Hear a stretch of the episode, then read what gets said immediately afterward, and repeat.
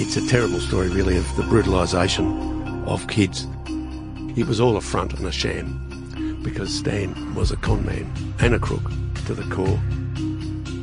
And they put that bomb in a stolen Holden Commodore and they get to Russell Street. I'm Andrew Rule. In this episode, we continue the story of the abduction and murder of Prue Bird, a teenage girl who disappeared in terrible circumstances. In this episode, we link Prue's disappearance to one of Melbourne's worst crimes, the Russell Street bombing of 1986. The backstory to the disappearance of Prue Bird in 1992 takes us back many, many years. It even predates the Russell Street bombing. Back in the late 70s, early 80s, Prue's grandmother, she's a young grandmother, she's a 40 year old grandmother. Her name is Julie. Julie's divorced. Julie's got sort of grown up kids or, you know, teenage kids, one of them being Jenny. And Julie starts visiting Pentridge to visit uh, a young prisoner called Kevin Taylor. Now, Kevin Taylor's the young painter who was convicted over the shooting of Pat Shannon, famous painter shooting at a hotel in South Melbourne, one of the, the big dock wars um, events of the 70s. And in fact, um, Billy the Texan Longley was heavily involved in that, and it was a notorious case. Kevin Taylor also found some fleeting fame as the man who cut Chopper Read's ears off at Chopper's behest in uh, H Division because Chopper wanted to get into the prison hospital and persuaded Kevin, who didn't really want to do it, to cut his ears off with a razor blade, um, which of course nearly killed Chopper Read through loss of blood. But anyway, that's neither here nor there. It just tells you that uh, she was visiting some fairly colourful characters. So she's in there talking to Kevin Taylor, and uh, he's, well, he's a murderer, um, probably, and um, violent man, and probably a robber, and a few things, but probably not a bad bloke compared with some of the other people in Pentridge at the time. And sadly, Julie gets introduced to one of these bad people. She's introduced to another prisoner called Paul Hetzel. Paul Hetzel was a bad one from a very young age. He was lucky to be alive because he'd actually taken a pot shot at a policeman when he was 14. And generally in the 60s, if you took a shot at a policeman, uh, whether you were 14 or not, you'd end up dead. But he, he didn't end up dead. He ended up growing up into a nasty, cunning, narcissistic, malevolent crook. And he ends up in jail. He was the youngest or only son of somebody uh, quite respectable, and he was quite an intelligent man and quite presentable and he was 10 years younger than Julie. Julie, Julie, the knockabout mother of four. And he uh, cons Julie nicely, as often happens when women visit blokes in jail. They get wrapped up in them because the sort of caged animal routine. Every prison waiting room has women in it who should know better than to visit some of the blokes that they're visiting. Anyway, this was one of those jail romances. And Hetzel is a manipulator. He's pretty smooth. He's pretty polished. And Julie is the perfect object for him. She's notionally a clean skin. She's a bit rough around the edges, but she doesn't have a criminal record. And she's the ideal person for him to groom as his woman for when he gets out. And lo and behold, when he gets out, um, he turns up at her place and he's to pick up the Ford LTD that she's already bought him. He's carrying a briefcase. He's wearing a suit, and he's carrying a briefcase. And in the briefcase, you'd think he might have, you know, a book or contracts. He hasn't. He's got a handgun. So he's all set for his new life on the outside. Julie had ignored the advice of another prisoner when um, she'd taken up with Hetzel. This other prisoner said, Beware of that man he will bring nothing but grief and tragedy into your life and that other prisoner was right. Because Paul Hetzel did bring nothing ultimately but grief and tragedy into Julie's life and especially into the lives of Julie's family, particularly Jenny Bird. And this is why. Because inside, Paul Hetzel had made friends with various movers and shakers, including uh, an old crook called Stan Taylor, a violent man. He'd been in the system since he was eight or ten. He was from a Richmond family. It's a terrible story, really, of the brutalisation of kids. He'd been thrown in the boys' homes at eight, eight years old, where he was probably sexually abused and certainly physically abused. His own father was a violent drunk who used to take his sons, Stan and his brothers, to pubs and have them stage fights and um, fist fights as little kids in front of the in the public bar, so that um, the patrons would throw money in and all the rest of it. Very bad start in life. And uh, Stan Taylor was a intelligent, superficially charming man, but violent and very screwed up. In jail, he was a model prisoner, and he pelled up with Hetzel because they were manipulators and they were cunning and so on. I think they both were tied up with the Pentridge Players, the acting group, uh, those, those sort of guys. Because when Stan got out, Stan made a great show of being a bit part actor. He got bit parts in things like Homicide or Prisoner. He also was involved in amateur theatre. He's also involved in looking after troubled youth and uh, trying to show them the right way in life and not to take the, the bad steps that he'd taken as a youngster. He wanted to do the right thing and so on and so on. It was all a front and a sham because Stan was a con man and a crook to the core. And Stan had befriended these young fellows out in the eastern suburbs, the Minogue brothers, Craig and Rodney, and some other young blokes. And, you know, he he was notionally taking them on camps and teaching them bushcraft and all sorts of stuff. And that was all very wonderful. What he was actually doing was grooming these young blokes to be like attack dogs for him. He was grooming them to be armed robbers that he could manipulate, cat's paws. And that was the start of the what we now call the Russell Street bomb gang.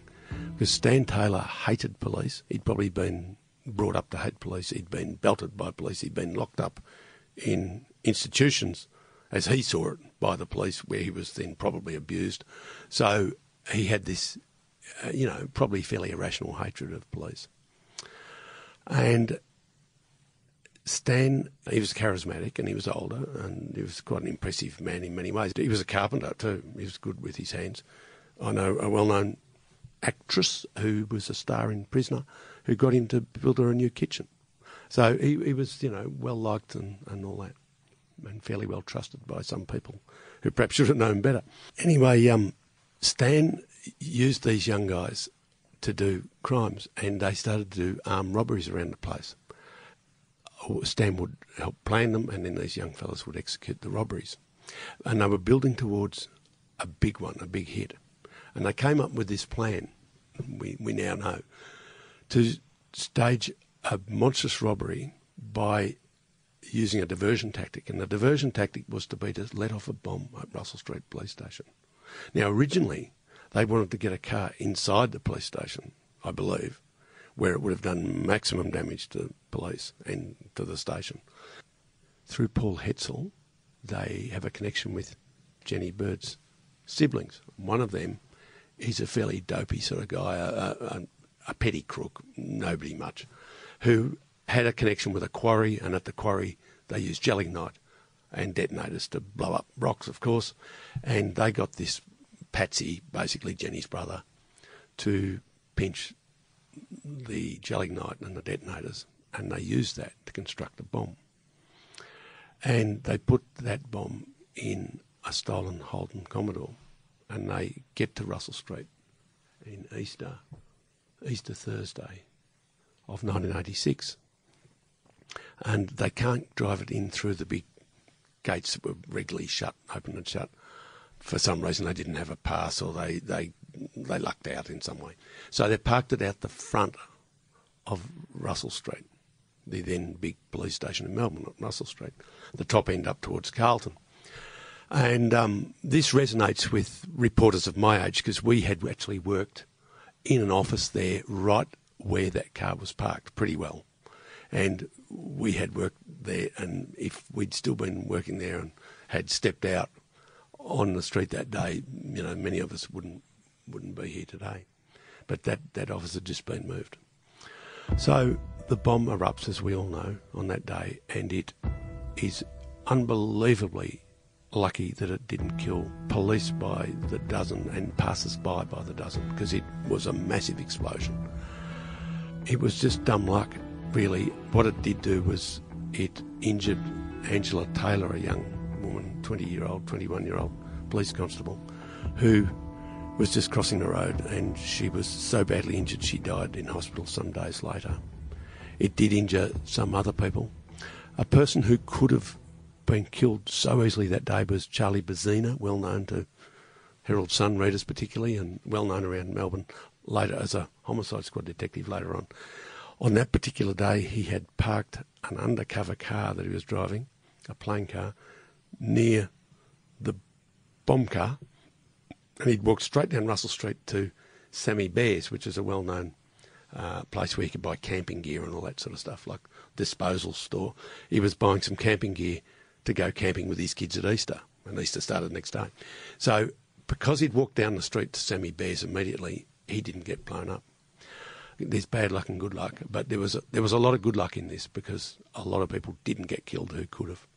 It was the first time in my memory that a sort of a, a semi-terrorist act had happened in Australia but this obviously was criminally motivated, but no one knew exactly what it was at the time. The bombers are caught fairly rapidly. Well, it got the undivided attention of the entire police force uh, in, in Victoria and around Australia, which does help. Also, these cunning old crooks who knew what had happened, one being Stan Taylor, one being Hetzel, they were falling over themselves to put their hand up and dob in the other guys so that they could talk their way around it. I believe that what happened was that Paul Hetzel got to the police first to tell his story before Stan Taylor could. So in the end, the police charged Stan Taylor. They charged Craig Minogue, one of the young fellas. They charged Rodney Minogue, Craig's younger brother, and they they did have some other charges against some other people, lesser charges. Ultimately, what happened was Stan Taylor and Craig Minogue were sentenced to life for, or very long sentences for, um, for the bombing. And Rodney Minogue had his overturned on appeal, but was locked up for many years for robbery charges. Now, that's a well known fact. What, what's not as well known is this that during that trial, their trial, evidence is given, of course, by Paul Hetzel and by Paul Hetzel's common law wife, Julie. Julie being grandmother of little Prue, mother of Jenny. When she's giving her evidence, she says, and she swore on oath that this happened, so it was believed. She swore on oath that Craig Minogue at one point in the past had said, You'd never want to give evidence against us. He made some threat because you wouldn't want anything to happen to your precious little Prue, would you? Now, at this stage, little Prue's just a little girl. She's probably six, seven, she goes around with her granny, Julie, and the man she calls Pop, Pop being Paul Hetzel. She calls him Pop. And they visit, you know, these bad guys. They're visiting the Minogues, they're visiting Stan Taylor, they're visiting Peter Walker. He's the guy that escaped with Ronald Ryan in 1966 and killed a man and was lucky not to be hanged alongside Ryan. So they're visiting all these sort of people around Victoria. And of course, the crooks are seeing a little Prue as this little girl, and Julie swore that this oblique threat was made many years earlier. So when Prue goes missing six or seven years later, it doesn't take that long for people to put two and two together, and I think the media was fairly quickly onto it. Obviously, Jenny Bird was feared it, and obviously some police feared that it was true, but it was a, a theory that didn't get much currency at the high levels of the police force for some time because it was probably politically a problem for them. And the longer this went on, the more clear it became that it was probably the abduction and obviously the murder of Prue.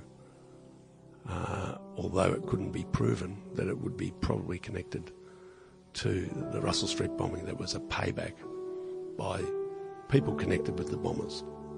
And as we already know, Jenny Bird, a week after the abduction, has seen a man drive past her place slowly, staring at her, and she recognises him later when she sees the police pictures as one of the alleged bombing gang. So that connection is pretty well established. It is many years, though, many years later before that connection is proven. Thanks for listening. Coming up in next week's episode, Leslie Camilleri is one of two men who were convicted of what we call the Bega schoolgirl murders. So she talked Prue out of breaking out of the shed, which Prue would have done. Police get a message from a prisoner in Barwon prison that a fellow prisoner is claiming that he knows something about the Prue Bird murder. G'day, I'm Aaron Langmaid, and have I got a podcast for you? If you want to hear from amazing people with remarkable stories to tell, then subscribe now to You're Telling Me. It's available on iTunes or by listening out at theheraldsun.com.au. My name is Manny Carudis, and I'm a former New South Wales policeman turned investigative reporter with a passion for missing persons cases. I'm here to quickly tell you about our True Crime Australia podcast, The Missing. In this series, I look at old missing persons cases which have all gone cold in an attempt to try and uncover new information which could help see these missing people reunited with their loved ones or any form of clue that could bring these families closure. The Missing is available now wherever you get your podcasts and early and ad free on Crimex Plus on Apple Podcasts.